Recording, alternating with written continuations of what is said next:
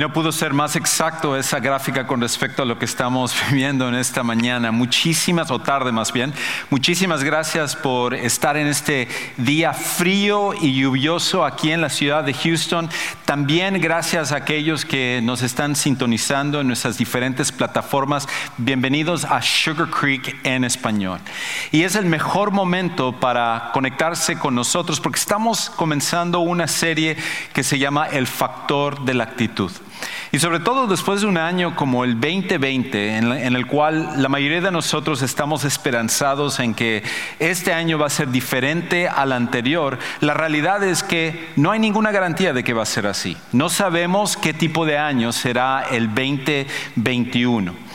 Y por ende, debido a las circunstancias que cada uno de nosotros enfrentamos el año pasado, es fácil de que nosotros caigamos en depresión o en molestia o en tensiones en nuestros matrimonios o en nuestros hogares, que ese sea el tipo de reacción que tengamos tal como vivimos el año pasado, este año también. Pero la realidad es que como todos nosotros sabemos, nuestras circunstancias no están en nuestro control. No podemos escoger qué tipo de año tendremos, no podemos escoger siquiera qué tipo de día nosotros vamos a tener. Las circunstancias están fuera de nuestro control, pero hay una cosa en la cual todos sí podemos escoger. Hay una cosa que tú y yo tenemos control en nuestras vidas y es con respecto a nuestras actitudes. Aunque no controlamos nuestras circunstancias, nuestras actitudes sí están bajo nuestro control. Y por eso, eh, un principio en el cual vamos a estar enfocándonos el día de hoy es el siguiente. Las actitudes, no las circunstancias, definen nuestras vidas.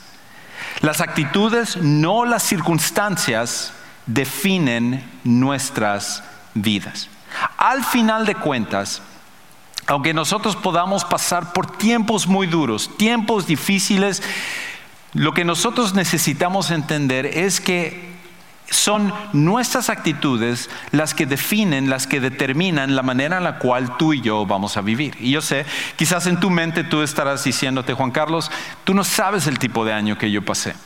Tú no sabes las cosas que estoy batallando en este momento las cosas que vienen como repercusión de todo lo que vivimos el año pasado con respecto a la pandemia y, eh, yo he tenido la enfermedad o el virus y quizás otras personas en mi hogar, he tenido que enterrar a, a algunos de mis seres queridos, algunos de las personas que amo estaban en otro país y ni siquiera pude ir a estar con ellos en medio de estos momentos, o a lo mejor perdí mi trabajo a raíz de todo eso, me han recortado horas o, o salario o he tenido que batallar en mi matrimonio o, con mis hijos o con mis papás. Y, todo esto tal parece como que nos llena de depresión y de miedo, de tristeza, de ver qué es lo que, qué es lo que se viene. ¿Es acaso vivir con mascarillas y aislamiento social y, y, todas las cosas del cual parece como que nos estamos acostumbrando, pero que parece ser la nueva normalidad lo que nos espera también en este año y hacia el futuro? Pero la realidad es que independientemente de cuáles sean nuestras circunstancias y sin el afán de querer menospreciar lo que tú has estado viviendo, al final lo único en el cual tú tienes control es sobre tus actitudes. Nuestras actitudes es la única parte en la cual cada uno de nosotros tenemos control. Es por esa razón que, por ejemplo, un filósofo que se llama William James, un famoso filósofo que vivió hace varios años, dijo una, una cita que creo que captura algo que nosotros también necesitamos entender y es lo siguiente. Él decía, el mayor descubrimiento de mi generación es que un ser humano puede alterar su vida alterando sus actitudes. Y, y, tiene mucha verdad en lo que, lo que dijo este filósofo y psicólogo que fue el que comenzó una, eh, una rama dentro de la filosofía o un punto de vista de la, de la filosofía que se llama conductivismo y también pragmatismo. Y este hombre dijo esto que para mí es algo increíble. Porque en vez de que él dijera, el mayor descubrimiento de mi generación es la teoría de la relatividad de Einstein, o el descubrimiento de la bomba atómica, o el descubrimiento del Big Bang, él decía que el mayor descubrimiento de su generación y también de nuestra generación es entender que cuando alteramos nuestras actitudes, alteramos nuestras vidas. Y esa es una realidad que todos nosotros necesitamos abrazar. Porque muchas veces lo que nosotros tendemos a hacer es justificar nuestras actitudes, simplemente diciendo, ah, bueno, yo soy así porque mis padres me criaron de esta manera o porque he estado pasando por muchas situaciones difíciles o, o yo pasé por un trauma cuando yo era un niño y por esa razón es que yo soy la manera en la cual yo soy. Pero cuando nosotros tomamos esa, esa postura, lo que estamos haciendo es justificando actitudes incorrectas. Actitudes que al final son negativas y que afectan nuestra vida. Y es por esa razón que hemos encontrado personas que pasan por situaciones tan duras y de cualquier manera mantienen una actitud correcta. Y quizás tú te has preguntado, ¿por qué es que tengo esta persona con la que trabajo o la que conozco en, mi familia o aquí en la iglesia, en la cual no importa lo que pase, siempre mantiene una actitud correcta, mientras que yo en cambio siempre estoy batallando con tratar de tener la actitud correcta? Me es, me es más fácil tenerlo cuando las cosas van bien, pero cuando las cosas van mal, tal parece que nadie me puede soportar porque me pongo y reacciono de una, de una manera completamente incorrecta. Al final, las actitudes es lo que define nuestra vida, no nuestras circunstancias. Entonces eso nos lleva a una segunda cosa que necesitamos entender para, para poder enlazar cada una de estas cosas y es lo siguiente, que la actitud ah, es formada inconscientemente, la actitud la formamos inconscientemente pero la usamos conscientemente. La actitud la formamos inconscientemente, pero la usamos conscientemente. Y tú dirás, Juan Carlos, ¿qué significa eso? Déjame, desglosarlo un poquito, destilarlo un poco más. Todos nosotros, las actitudes que nosotros tenemos es el resultado de cómo inconscientemente hemos ido formándolas a través de los años. Y los expertos en la psicología, cuando han estudiado esto de las actitudes, se han dado cuenta que hay tres componentes principales que afectan las actitudes que nosotros hemos formado. Y, los componentes rápidamente son, y luego déjeme explicar un poco cada uno, el, componente cognitivo, el componente afectivo y el componente conductual. En otras palabras, hay, tres partes que afectan nuestras actitudes y la primera es el componente eh, que es eh, acerca de nuestra mente. Eh, es el cognitivo, el que tiene que ver con nuestra forma de pensar. Y cuando se trata de este aspecto o componente cognitivo, esto tiene que ver con las ideas que, tú y yo hemos adoptado a través del tiempo, cosas que nosotros hemos ido formando con el paso de los, de los años. Por ejemplo, si en alguna ocasión tus padres te dijeron algo como, tú siempre vas a ser un perdedor, o tú siempre vas a estar batallando con, con esto, son ideas que entraron a nuestra mente y automáticamente nosotros adoptamos como verdad y afectan la manera en la cual nosotros actuamos, son nuestras actitudes. Quizás tiene que ver también con el tipo de cosas que hemos escuchado o que hemos visto, hasta nuestro entretenimiento. Muchas veces una película o, o, una serie de televisión puede tener un impacto tan profundo en nosotros porque mete ideas a nuestra mente que nosotros adoptamos como si fuera una realidad, como si fuera algo verdadero. Y entonces, cuando tú estás ante una situación o una circunstancia difícil, esa forma de pensar te lleva a tener una, un cierto tipo de actitud. Pero no solamente es el componente cognitivo, es el componente afectivo también. En otras palabras, tiene que ver con la manera como nos sentimos, tiene que ver con nuestras emociones. Si alguien nos ha lastimado, entonces la actitud que desarrollamos es una de protección, es una de inseguridad. Muchas veces podemos tener un trauma en nuestra niñez, lo cual afecta la manera en la cual nosotros nos sentimos. Y cuando viene algún, algún problema, reaccionamos de cierta manera y decimos, ah, ¿por qué siempre, siempre tengo que actuar así? ¿Por qué siempre me tengo que sentir así? Es porque la, con el paso de los años, nuestras emociones nos han llevado a desarrollar ciertas actitudes. Y el último que los psicólogos determinan es ese componente conductual. Tiene que ver con respecto a la, a la manera en la cual nos comportamos. Son las actitudes en el sentido de la conducta que hemos eh, desarrollado con el tiempo.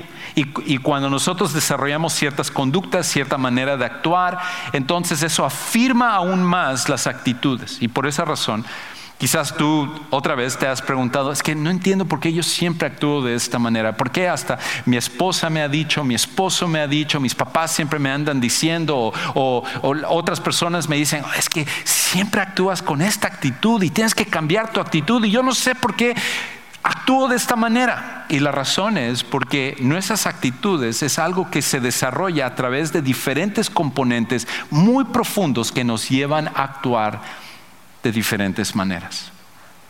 Y por esa razón, cuando se trata acerca de las actitudes, una cosa que nosotros tenemos que también entender es esto, que no nacemos con nuestras actitudes, sino escogemos nuestras actitudes. No nacemos con nuestras actitudes, sino escogemos nuestras actitudes. Porque al final, aunque inconscientemente nosotros desarrollamos las actitudes, al final todos nosotros escogemos el tipo de actitud que vamos a tener con otras personas, en medio de los problemas, cuando estamos en un conflicto, cuando tenemos temor, cuando estamos deprimidos, todo, todo este tipo de actitudes nosotros escogemos cómo vamos a actuar, porque al final no es tanto las actitudes con las cuales nacemos, sino las actitudes que hemos escogido con el paso de los años. Y por eso no es una justificación el de decir, es que así me criaron, es que yo pasé por esta situación, es que esta es la manera en la cual me tocó enfrentar estas situaciones. No, no, al final todo eso es una excusa porque el componente más importante es el de reconocer que tú y yo hemos escogido las actitudes con las cuales nosotros vivimos el día de hoy. Y eso es una buena noticia a la vez. Porque significa que si nosotros escogemos las actitudes incorrectas, entonces nosotros también podemos escoger las actitudes correctas. Me recuerda a un un pastor que conocí hace muchos años, mi esposa y yo lo conocimos cuando todavía no éramos novios y nos impactó mucho este, este pastor porque él, eh, que, el cual vive en Yucatán, de hecho vive en un pequeño pueblo que se llama Concal, que está a, unos 45 minutos, una hora de, de, la ciudad de Mérida, donde nosotros vivíamos. Este pastor me llamaba la atención porque cada vez que yo lo entraba en contacto con él, que lo veía, que venía a visitarnos a nuestra iglesia a predicar o lo que sea, siempre tenía como una sonrisa en su boca. Siempre tenía una actitud positiva. Y esto me confirmó aún más cuando escuché su, historia de cómo él empezó a, como pastor en, en, Concal. Porque resulta que él un día sintió el llamado por parte de Dios para servir como pastor en, su, en el pueblo, en su pueblo natal de, de Concal. Y él se dio a la tarea de ir y visitar a todas las personas en el pueblo, ir y golpear en la, en la puerta de todas las personas y hablarles acerca de Jesús que hizo junto con su esposa. Y de hecho con el paso de los años, él inclusive a medida que iban naciendo sus hijos, llevaba a su familia para que pudiera ir y compartir acerca de las buenas noticias de que Jesús puede salvar y cambiar a cualquier persona a través de su evangelio.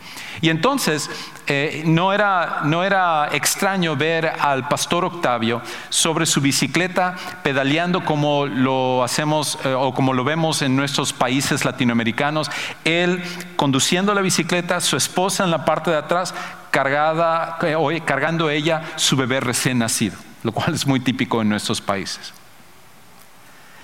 Pero lo que no les he dicho es acerca de una cosa de, acerca de este pastor Octavio. Y es el hecho de que cuando él era un niño, a él le dio polio. Y por esa razón una de sus piernas quedó inservible. Prácticamente un trapo que estaba colgando nada más. Y es común verlo con su muletilla, caminando y eh, con esfuerzo y con trabajo para ir a predicar, ir a visitar, o inclusive con un pie pedaleando su bicicleta, con su esposa atrás, su hijo atrás, con el afán de poder compartir el Evangelio de Jesús. Nuestra actitud al final es algo que escogemos. No es algo con el que nacemos. No es algo con el que podemos decir, Juan Carlos, es que no sabes lo que yo estoy pasando ahorita. No sabes las circunstancias. Si, si yo estuviera en otra situación, entendería acerca de tener una mejor actitud y todo. Pero lo que yo estoy pasando es demasiado difícil para que yo lo viva. Y yo tendría que preguntar, ¿acaso puede ser algo peor lo que tú estás pasando que lo que el pastor Octavio Pech ha vivido? Todos nosotros al final escogemos la actitud que vamos a usar para enfrentar cada circunstancia en nuestra vida. Ahora, si tú eres un seguidor de Jesús, tú tienes aún más razones por las que puedes escoger tener una actitud correcta ante los, problemas que tú estás pasando. Porque como vamos a ver en un momento, hoy vamos a ver una, una carta que de hecho no solamente nos vamos a enfocar el día de hoy, sino a través de toda esta serie, y que esa carta fue escrita por un hombre que estaba en circunstancias difíciles también, circunstancias que van más allá de lo que tú y yo probablemente hemos podido vivir, porque cuando él estaba escribiendo esta carta a un grupo de cristianos, que se encontraba en una ciudad que se llamaba Filipos, él escribió la carta para animarles a ellos en medio de sus problemas. Pero mientras que él les estaba animando, él estaba pasando por una situación donde él estaba encarcelado en ese momento. Estaba con un soldado romano a su lado vigilándole las 24 horas del día. Sus mejores amigos, amigos más cercanos, lo habían abandonado. Él no sabía en qué momento iba a llegar la noticia de decirle, Pablo, hoy es tu último día. El emperador ha decretado que tú vas a ser ejecutado. Otros maestros falsos habían entrado a las iglesias que él con sacrificio y esfuerzo había levantado y ahora esos maestros falsos estaban diciendo no crean a Pablo. Pablo ni siquiera es un verdadero apóstol. Todo lo que él enseñó era falso y no deben de creer lo que él dice. Y en medio de todo esto, uno esperaría, cualquiera de nosotros en su lugar, sentiríamos que el mundo se nos viene completamente para abajo. Nos estaríamos preguntando, ¿para qué sirvió tanto sacrificio? Y el propósito de, mi vida. Y sin embargo, lo que vamos a ver en esta carta, en las siguientes semanas, es que lo que más enfatiza hacia ese grupo de cristianos en Filipos y de hecho para nosotros también es que podemos tener inclusive la actitud de gozo y de alegría en medio de las circunstancias difíciles. Y la razón es porque al final como vamos a ver en un momento, en un, en un versículo, Él nos va a dar tres razones por las cuales tú y yo, como seguidores de Jesús, podemos escoger la actitud correcta. Entonces, como seguidores de Jesús, siempre podemos escoger la actitud correcta porque hay tres cosas que Pablo nos dice. Y escucha cómo él lo va a decir en el versículo 6. Él comienza diciendo esto. Estoy convencido precisamente de esto. En otras palabras, estoy completamente seguro, no me cabe la menor duda, no hay, no hay ningún argumento que se puede presentar. Estoy convencido de qué, Pablo? Estoy convencido precisamente de esto, que el que comenzó en ustedes la buena obra. Pausa ahí un momento. Pablo comienza diciendo esto. Yo estoy completamente seguro que el que comenzó en ustedes la obra, el trabajo, en otras palabras, Dios, Él está haciendo algo en ustedes y es aquí donde nosotros obtenemos el primer principio que Pablo nos da para, como seguidores de Jesús, siempre tener una actitud correcta. Y la, primera razón es, es esta, que Dios está trabajando en tu vida. La primera razón por la cual tú siempre puedes escoger la actitud correcta es porque Dios está trabajando en tu vida. Lo cual significa que todas las circunstancias que están pasando en este momento no son casualidad, no es suerte o no es simplemente algo que sucedió sin ninguna explicación. Si bien es cierto que Dios nunca manda algo malo hacia nuestras vidas, la Biblia nos enseña que Dios usa esas circunstancias malas para ayudarnos a traer algo bueno en nuestras vidas. Y por esa razón, tú puedes estar orando desde hace tiempo y decir, Señor, yo sé que, necesito cambiar mi forma de, de ser. Ayúdame a cambiar. Y resulta que viene un problema grande y tú dices, no, Señor, yo te pedí que cambies mi forma de ser, no que me mandes este problema. Y Dios está diciendo, pues esa es precisamente la manera, cómo voy a actuar en tu vida cómo yo voy a trabajar en tu vida. Y lo que Pablo dice es que el trabajo de Dios, la obra de Dios comenzó desde, desde, antes que nosotros naciéramos, pero cuando nosotros vinimos a poner nuestra fe en Jesús como nuestro Salvador personal, comenzó una labor mucho más profunda en nosotros, porque cambia quienes somos a través del el nuevo nacimiento que obtenemos en Jesús y que solamente puede venir a través de Él y que Él está constantemente trabajando en nuestras vidas. Dios está trabajando en tu vida, en este mismo momento, con las circunstancias que tú estás pasando, en tu vida personal, en tu familia, en tu trabajo, en finanzas, en salud, cualquiera de esas cosas. Y Pablo entonces sabiendo eso, él puede enfrentar las circunstancias difíciles que él estaba pasando. Pero Pablo nos dice que no solamente es el hecho de que Dios está trabajando en nosotros, que Dios está trabajando en tu vida, sino hay una segunda razón por la cual nosotros siempre podemos escoger una actitud correcta, y es esta. Escucha cómo él continúa diciendo en, ese, en la segunda parte del versículo 6. El que comenzó en ustedes la buena obra, hablando de Dios, la perfeccionará. La perfeccionará. En otras palabras, la palabra que es utilizada aquí es la palabra eh, completar. Es la idea de algo que te hace falta y entonces Dios da esa, esa parte que a ti y a mí nos corresponde, que necesitamos dentro de nuestras vidas.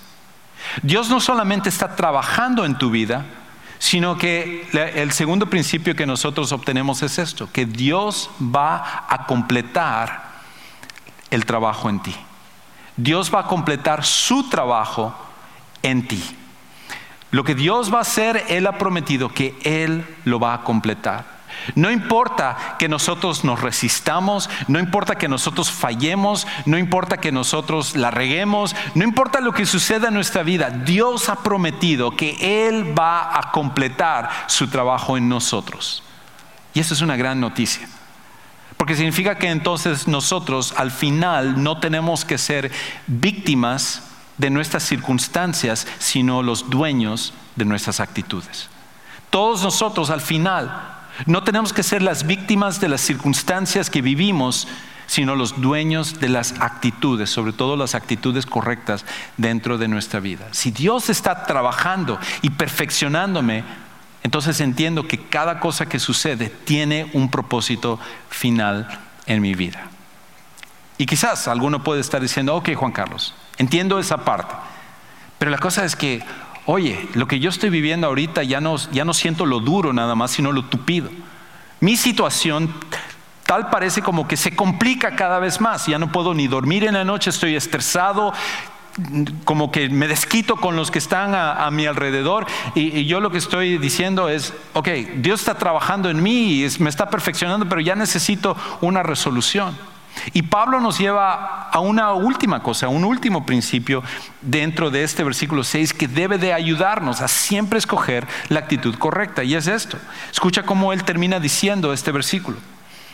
Él dice, otra vez, desde el principio voy a leerlo, estoy convencido precisamente de esto, que el que comenzó en ustedes la buena obra, el que, eh, Él la perfeccionará hasta el día de Cristo Jesús hasta el día de Cristo Jesús. En otras palabras, este es el último principio que Pablo nos presenta. El último principio nos dice esto, que tus circunstancias presentes son temporales. Tus circunstancias presentes son temporales. No es algo con el cual vas a batallar toda la vida. Hay una fecha de expiración. Porque al final Dios interviene y Él pone un alto para las cosas que nosotros vivimos. Porque lo que Pablo está diciendo es esto, va a haber un día en el cual Jesús va a regresar y se acabarán todas las cosas que nosotros hemos sufrido en esta vida. Hay, un día final en el cual todo lo que nosotros pasamos, todas las cosas van a llegar a una terminación.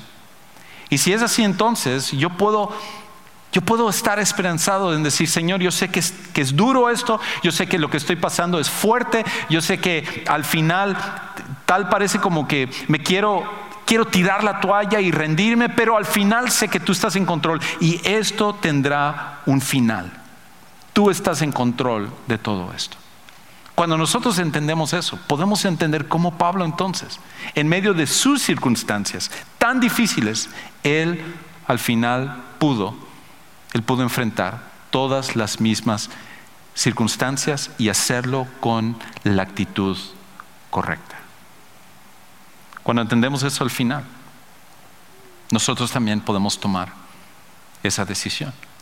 Y por eso, el último principio, lo que nosotros necesitamos llevarnos con nuestras vidas y recordar en ese momento en el cual estamos ante las palabras de una persona que nos ofende o una circunstancia en nuestro trabajo, en nuestro matrimonio o, una situación financiera o un problema que nos está estresando y no vemos cómo vamos a salir de eso. Una cosa que debemos hacer es tomar una pausa y recordar este principio.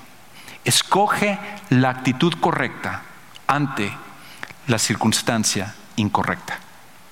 Escoge la, decisión correcta, la actitud correcta ante la circunstancia incorrecta.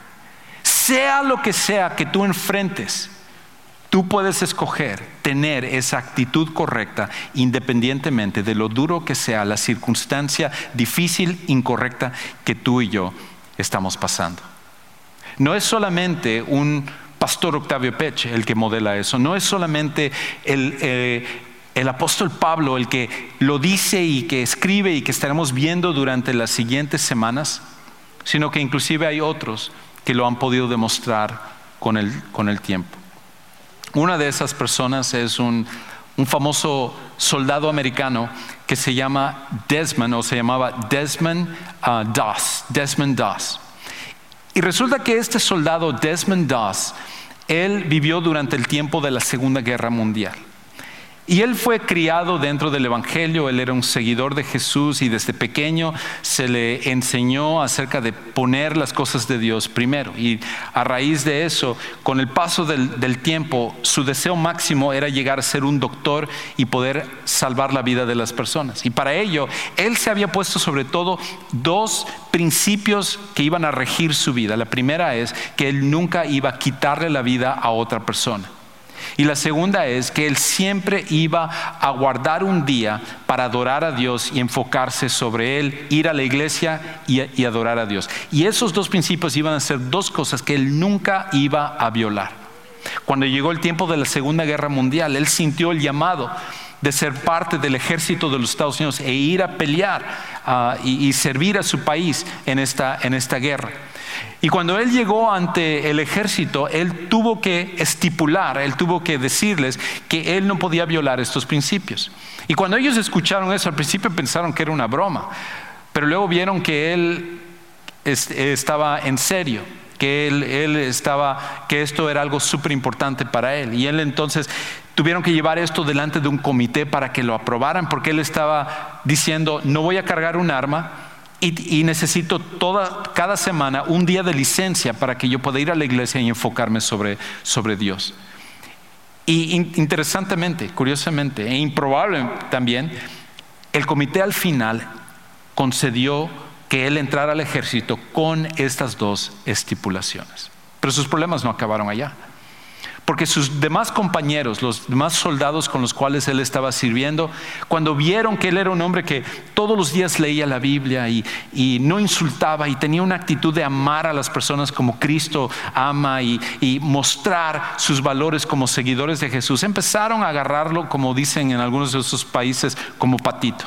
Empezaron a, hacerle la vida difícil, empezaron a burlarse de él, muchas veces le, le hacían diferentes cosas, le robaban su Biblia y se lo tiraban a veces le amarraban en la cama para que él no pudiera levantarse y le hacían un sinfín de cosas. Y el problema era que no solamente eran sus compañeros que eran soldados, sino que inclusive los oficiales que estaban sobre él, los líderes del de el, pelotón donde él estaba sirviendo, también empezaron a agarrarla contra él, burlándose, poniéndole apodos, siempre humillándolo. Y Desmond Doss decidió que en medio de todo eso él iba a tener la actitud correcta ante las circunstancias incorrectas que él estaba viviendo. Las cosas empezaron a cambiar cuando al final su batallón fue enviado a pelear contra los japoneses con la misión de poder tomar Okinawa al final. Y en esa trayectoria, él fue parte de, su pelotón fue parte de un, de, eh, un contingente que fueron tomando las diferentes islas hasta llegar a la isla de Japón. Y en todas esas batallas uno podía ver cómo sus compañeros soldados estaban peleando y todo, pero cuando ellos estaban heridos o cuando tenían una necesidad sobre el campo de batalla, Desmond Doss, sin un arma, iba rápidamente mostrando completa valentía, arriesgando su propia vida para ir a salvar la vida de las personas y atenderles, dándoles eh, la atención médica que ellos necesitaban. Pero sobre todo fue en una batalla en específico en, donde ellos tenían que ah, tomar eh, un lugar que se llamaba el macizo de Macea. Y resulta que en este lugar había como una colina que era prácticamente como una pared, que era necesario trepar y luego llegar hacia los japoneses que los estaban esperando con ametralladoras. Y entonces el, pelotón de, ah, que en el cual estaba sirviendo Desmond Doss treparon esto, subieron y entonces fue una carnicería tremenda donde con las ametralladoras los japoneses exterminaron a dos terceras partes del batallón de Desmond Doss. Y entonces cuando, cuando sucedió eso, los, líderes tuvieron que pedir que, que todos los soldados retrocedieran y, y bajaran nuevamente. Y todos lo hicieron con excepción de Desmond Doss. Cuando él vio la cantidad de heridos que estaban sobre el campo de batalla, él decidió permanecer ahí para ayudar a sus compañeros, los mismos compañeros que en algún momento se burlaron de él y que le habían hecho la vida tan difícil. Y durante toda la noche arriesgó su vida yendo sin un arma para atender médicamente a sus compañeros y poder salvarles la vida. Inclusive se, estima que en una sola noche logró salvar la vida de 75 de sus compañeros, no solo dándoles su atención médica, sino luego bajándoles con una soga para que ellos pudieran estar completamente a salvos. Al día siguiente, en, en la batalla, a pesar de su cansancio y todo, inclusive fue nuevamente con con otro batallón y entonces fue eh, herido de bala en su brazo y a pesar de estar herido, siempre con la actitud de decir, atiendan a otros antes que a mí. A raíz de eso fue tan impresionante lo que él hizo que se hizo una película hace poco tiempo que a lo mejor tú has visto que habla acerca de todo esto que se llama Hacksaw Ridge. Y este hombre, Desmond Doss, por su valentía, fue condecorado con múltiples medallas de bronce y al valor. Inclusive aquí hay una foto de él cuando él estaba delante del presidente Truman y él recibió una serie de medallas reconociendo no solo su valor, sino la actitud correcta que él había tenido ante una situación incorrecta. Si Dios es capaz de usar a alguien como Desmond Doss en esas situaciones tan extremas, Dios puede usarte a ti en tus circunstancias presentes, en lo que tú estés pasando, en cualquier cosa que tú estés batallando. El mismo Dios es poderoso para ayudarte en tu situación. Escoge la actitud correcta ante la situación o la circunstancia incorrecta. ¿Qué sucedería? ¿Cómo sería nuestra vida si nosotros actuáramos así, si nuestras actitudes fueran correctas ante las situaciones que vivimos. Nuestra vida cambiaría por completo. Nuestras relaciones, nuestros matrimonios, nuestras familias, en el trabajo, impactaríamos de una forma completamente diferentes.